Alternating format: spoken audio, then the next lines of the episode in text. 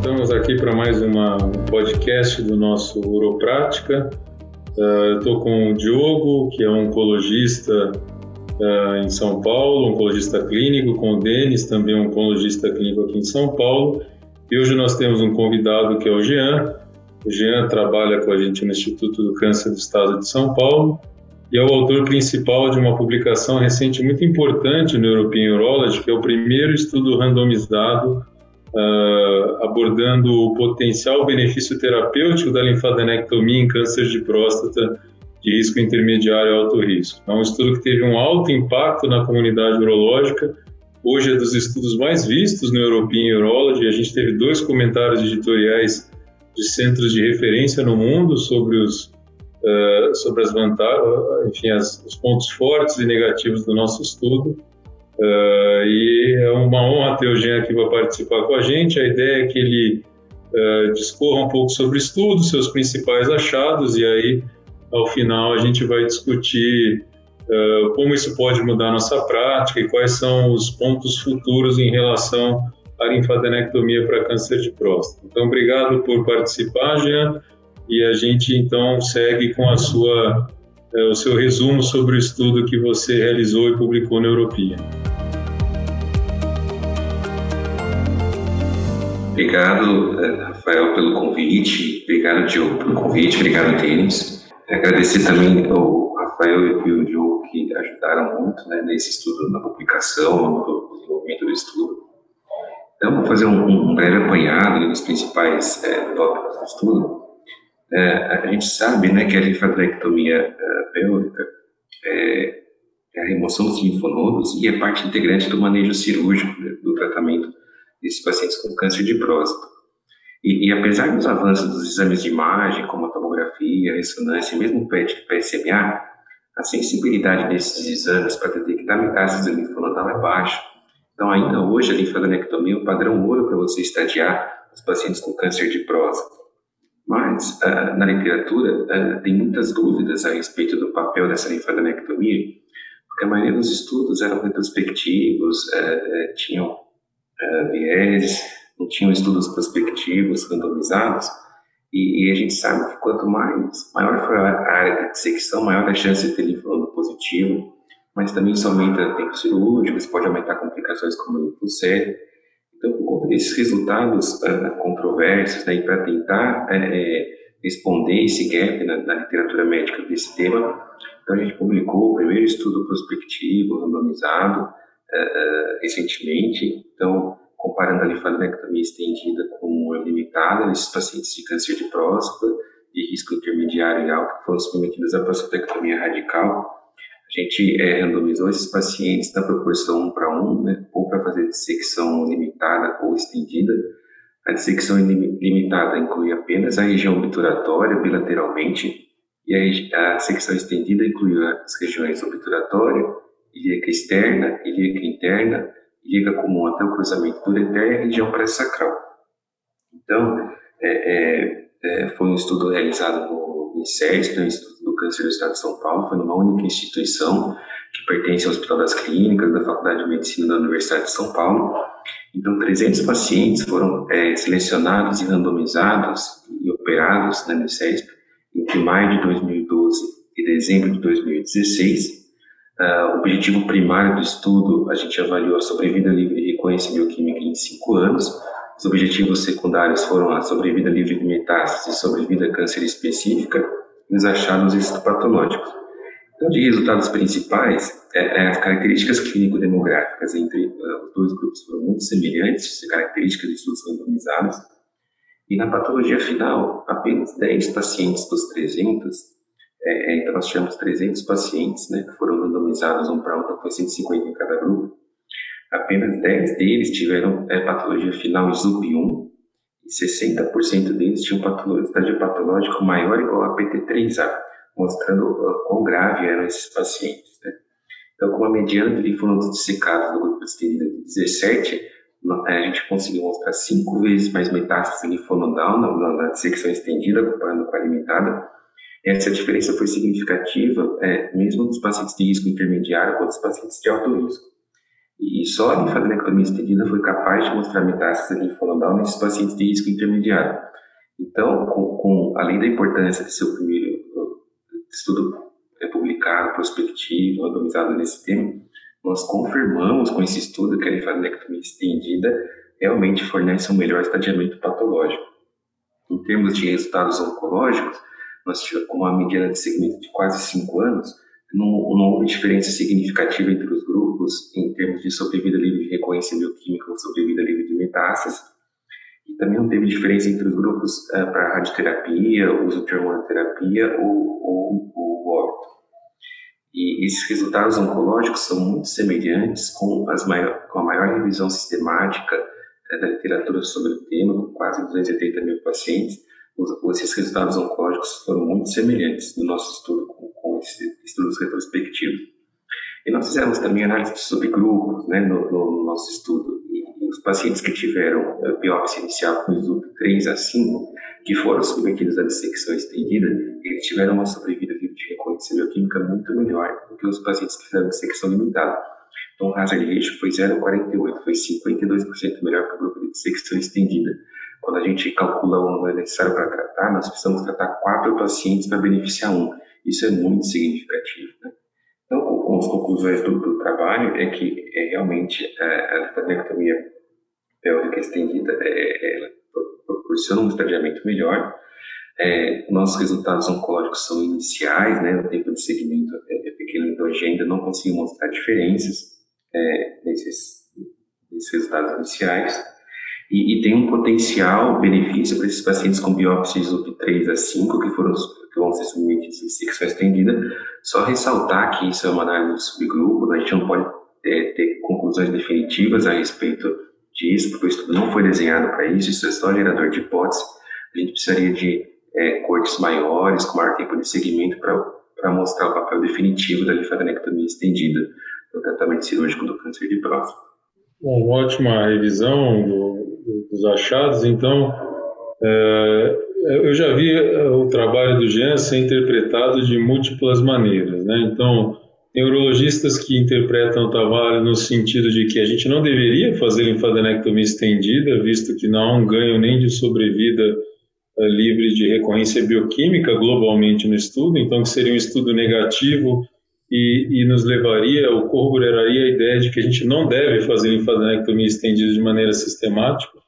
Há quem diga que o estudo é, corrobora que se faça linfadenectomia estendida nos pacientes com ESUP 3, 4 e 5, que foi uma análise de subgrupo, que apesar de ser limitado e como o Jean falou, não devia mudar a prática, há quem interprete o estudo baseado na análise de subgrupo, e há quem entenda que o estudo é positivo no sentido de que o melhor estadiamento permite com que a gente trate melhor esses pacientes ou estratifique melhor os pacientes para tratamentos complementares que potencialmente levam a ganho de sobrevida. Então, você consegue interpretar o estudo de diferentes maneiras e usar esse estudo uh, a favor ou contra a linfadenectomia estendida.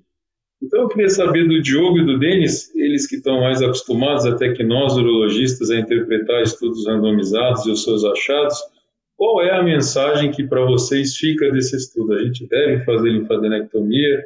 Não deve fazer linfadenectomia? Vocês, como vocês interpretam os achados do, desse estudo randomizado?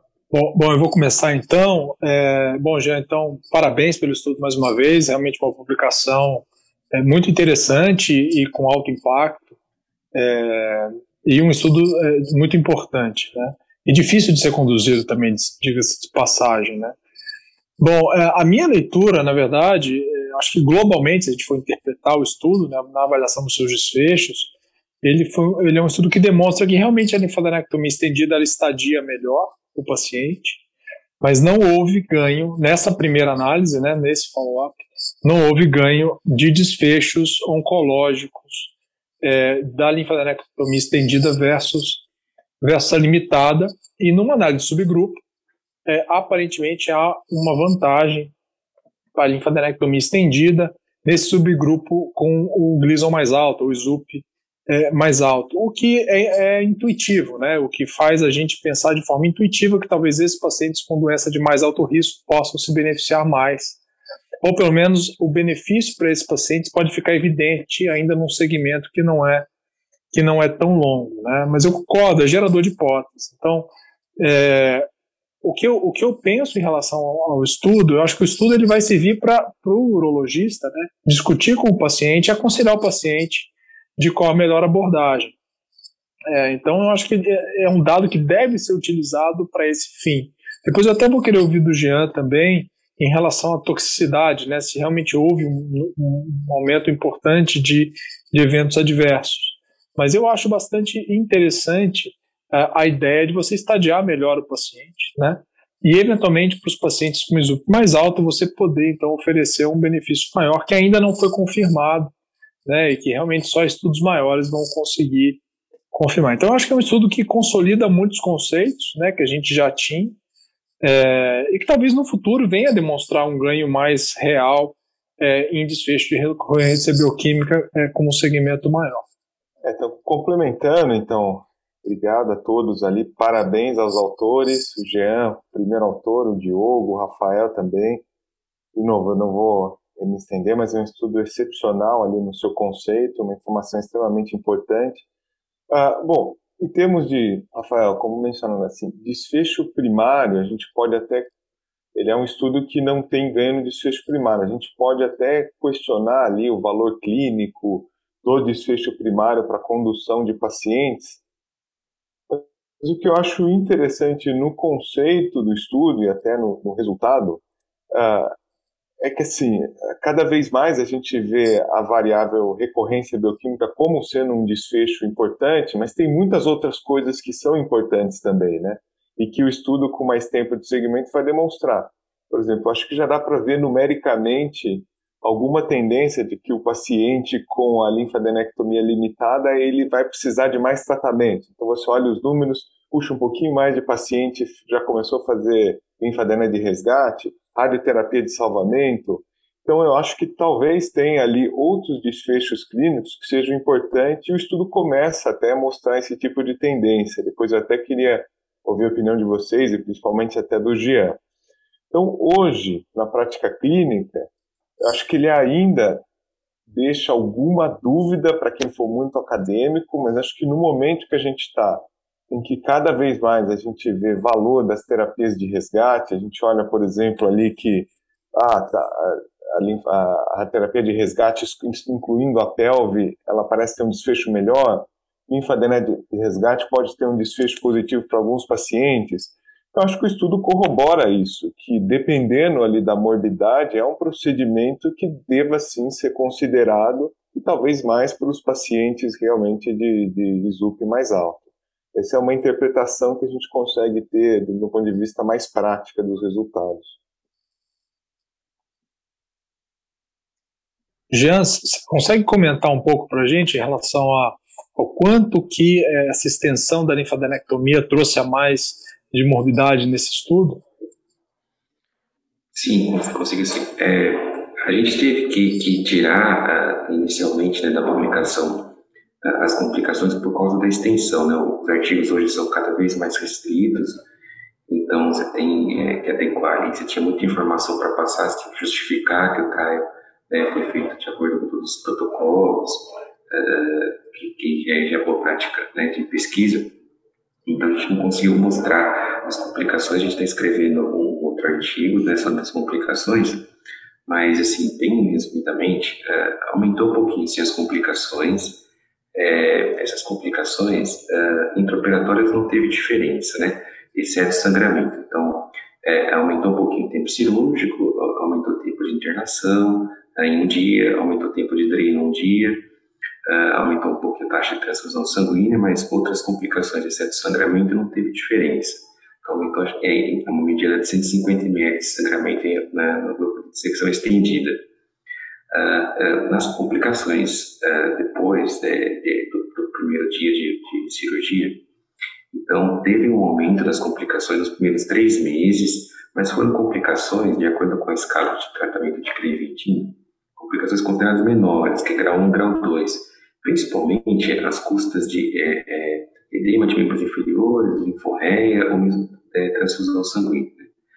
Uh, depois de três meses não teve diferença, e a única diferença que realmente foi significativa, maior mesmo, foi linfocele. mesmo assim foi 3%, então é um número baixo, então é, é uma toxicidade muito aceitável, né? Então uh, você tem que, acho que aconselhar o paciente, olha, é, nós vamos fazer a, a melhor a, é, ferramenta que a gente tem disponível para estadiar e tem um risco pequeno, né? Linfocele sintomática aí de 2, 3% que foi compatível com a literatura. Deixa eu aproveitar e fazer uma pergunta para o Rafael e, e para o Jean, até para o Denis também. Como que vocês acham que agora, eh, quer dizer, a gente está usando mais PET PSMA para estadiar paciente de alto risco, né? É, como que vocês acham que a informação do PET pode mudar é, esse entendimento e vocês vão usar o PET para ajudar nessa seleção de quem vai para a linfadena estendida, se muda template? Como vocês enxergam essa, essa questão?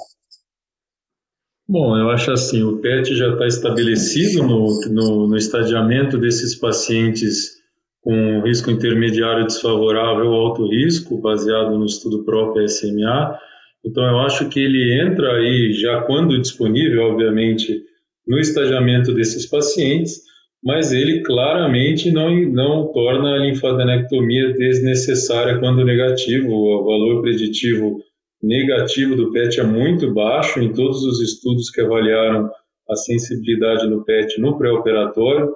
Um dos estudos da ASCO do ano passado, que é da UCSF, da UCSF e o CLA, a sensibilidade não passou de 40% na detecção de metástase ganglionar com o PET. Então, ele muda no sentido que às vezes ele mostra um outro gânglio numa localização anômala e a gente acaba tendo que mudar um pouco o template da linfadenectomia baseado nesse PET, mas claramente, para mim, ele não uh, torna a linfadenectomia desnecessária se você acredita no potencial benefício do melhor estadiamento que a linfadenectomia pode oferecer, porque realmente a sensibilidade é muito baixa num cenário de estadiamento pré-operatório. É, lembrar que os pacientes que, que têm um outro potencial benefício direto da linfadenectomia, que é aqueles pacientes que têm até dois linfonodos positivos, né, eles acabam evoluindo igual os pacientes que são N0. Né? Então, você tirar esse linfonodo, esses pacientes que têm um ou dois linfonodos positivos, e que os exames de imagem normalmente são metástases microscópicas, os exames de imagem não vão mostrar. Você tem esse potencial do benefício direto, você tem um potencial de benefício indireto que você selecionar o paciente que vai fazer, selecionar melhor os pacientes que vão fazer tratamentos adjuvantes, seja radioterapia, seja hormonoterapia. Então, é, são outras justificativas para você continuar fazendo e defendendo a linfadenectomia estendida. Agora, eu queria perguntar para o Denis e para o Diogo, que uma das coisas mais controversas nesse estudo, que como regra geral, os pacientes com gânglio positivo no anátomo patológico não foram submetidos a tratamento adjuvante, seja com rádio ou bloqueio hormonal. Então, essa é uma das controvérsias. A gente tem o um estudo do Messing, que obviamente não é esse tipo de paciente, mas que em teoria é um nível de evidência 1 favorecendo o bloqueio hormonal no gânglio positivo pós-prostatectomia. Eu queria entender qual é a visão de vocês. Então, como tratar o paciente com gânglio positivo na prostatectomia radical? Você acha que a gente fez errado em não fazer adjuvância nesses pacientes? Tem evidência para fazer rádio, rádio com bloqueio? Como é a abordagem de vocês no gânglio positivo pós-prostatectomia? Assim, bem rápido ali na forma de bate-papo. Eu acho que, assim, o, o, que o estudo propôs reflete em parte ali o, o, padrão de tratamento hoje. Você tem ali o estudo do MESC, que é um estudo ruim ali para gânglios positivos, um estudo muito antigo entre radioterapia adjuvante em, de forma indefinida ou radioterapia na progressão, é, desculpa, hormonoterapia, né, na progressão sintomática. Então, uh, enfim, não se torna ali uma conduta usual para todo paciente realizar bloqueio hormonal na presença de gânglio positivo. A terapia os estudos adjuvantes excluíram né, os pacientes CN positivo e a gente se baseia naquelas séries ou do National Cancer Database, junto com o grupo italiano, que alguns pacientes podem se beneficiar, principalmente aqueles que têm até três gânglios, mas são séries retrospectivas. E com os dados recentes ali de radioterapia resgate versus salvamento, acho que é bastante aceitável no paciente N positivo que zera o, o, o, o PSA no pós-operatório, mas essa conduta segmento e aí, enfim, resgate na, na recorrência ou o melhor tratamento de resgate e avaliação na recorrência. Eu acho que isso, de forma alguma, ali invalida. Eu não, não vejo isso como uma crítica, não. Eu concordo. É, eu acho que esse, esse, é um dos cenários mais, talvez, controversos do tratamento do câncer de próstata, em que você pode, desde segmento até fazer radio-hormônio adjuvante. Né? E realmente, a, a base na literatura para a gente indicar rádio e hormônio é uma base frágil, né? como o Denis colocou, estudos retrospectivos.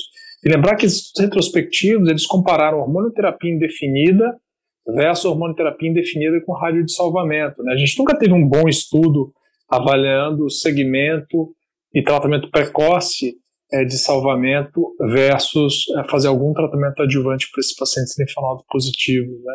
Então, eu pessoalmente acho que é bem, bem razoável a proposta de segmento dos pacientes que zeram o PSA.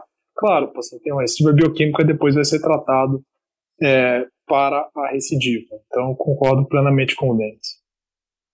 Legal. Eu tenho uma pergunta, uma dúvida ali para o Jean e para o Rafael. Já mencionou ali que no grupo linfadenectomia estendida, a mediana de, de gânglios foi de 17, né? A gente até vê que o intervalo desses pacientes sem quartis foi de 13 a 24. Ele, baseado na experiência desse estudo, de, principalmente número de linfonodos, onde esses linfonodos foram positivos, né? O estudo traz ali o percentual em quais cadeias foram mais vistos linfonodos consegue hoje definir para a gente o que, que você encararia como um padrão ali de qualidade numa linfadenese estendida em termos de número de gânglios depois desses, desses resultados prospectivos? E como é que a gente no consultório, principalmente assim, nós, eu, oncologista, o Diogo, a gente recebe o relatório anatopatológico tem como a gente olhar e falar, olha, número X de gânglios, foi uma boa linfadenema, não foi? Qual é a sua opinião, baseada no seu estudo? É, é, o, o, número de linfonodos né, é, dissecados é, é, usado como uma das ferramentas para você dizer se foi uma boa linfadenectomia ou não. É, às vezes, né, é, o paciente tem uma variabilidade é, de linfonodos, então, às vezes, se faz uma linfadenectomia que deixa os vasos todos esqueletizados, nervos, e, e, mesmo assim não vem muitos linfonodos. Então, não deve ser só isso de, de você utilizar como, como, parâmetro. Nós tivemos dois terços dos pacientes com metástases na região da lírica interna no estudo. A literatura fala em redor de 50%. Então, o principal sítio de, de drenagem não é o linfonodo obturatório, é a região da ilíaca interna. Né? É, a gente, se a gente tivesse secado só a, a região obturatória, quer dizer, nós, nós perderíamos dois terços dos pacientes com linfonodos positivos. Então não dá, né? Linfonodo, é, linfadenectomia obturatória realmente não tem mais sentido de, de ser feito. E a gente teve uns 25% dos pacientes que tinham linfonodos positivos na região lírica comum e pré-sacral. Então, é, normalmente quando tinha linfonodo nessas regiões, são pacientes que não zeraram PSA, que tiveram persistência de algumas doenças muito mais graves, né? Então, é, é, é, o que a gente fez? A gente mandou separado para o patologista. Eu sei que isso encarece é, o serviço de saúde, porque você manda várias peças para o patologista, mas você mandar separado, você consegue analisar, ah, tinha tantos linfonodos em tal região, e aí então foram tantos positivos por região. Então, para vocês oncologistas, na hora que vocês vão olhar, vocês falam assim, bom, teve cuidado de tirar, mandar separado.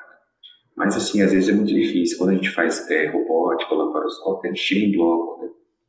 Então, isso daí também depende do, do, do patologista procurar é, é, com, com, bastante preocupação de achar os linfonodos, né? Essa é a impressão que eu fico. Não sei se você quer comentar, Rafael.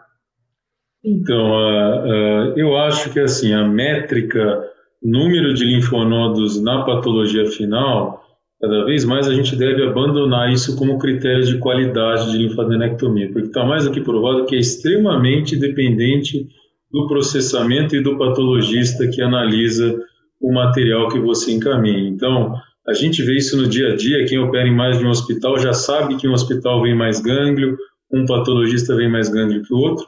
Isso já foi demonstrado na literatura. Tem um estudo recente interessante que eles pegaram quatro slides de, de de cadeias ganglionares e pediram para 22 patologistas do mundo inteiro que eles dissessem quantos gânglios tem nesta lâmina.